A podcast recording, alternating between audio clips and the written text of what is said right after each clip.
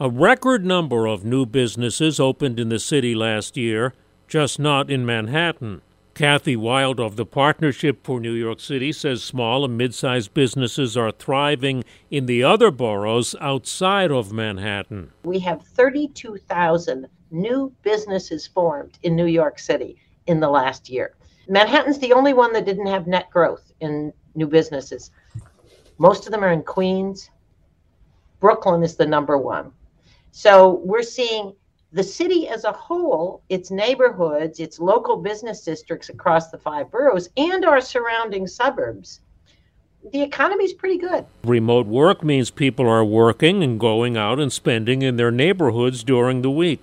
See more on how business and work styles are changing on the video at WCBS880.com slash spotlight. I'm Joe Connolly, WCBS 880 News. Now, with the MLB app, you can get baseball your way.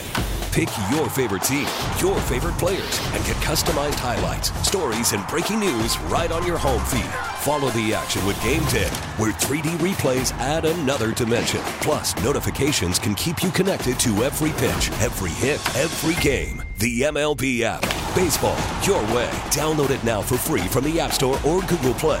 Blackout and other restrictions apply. Major League Baseball trademarks used with permission.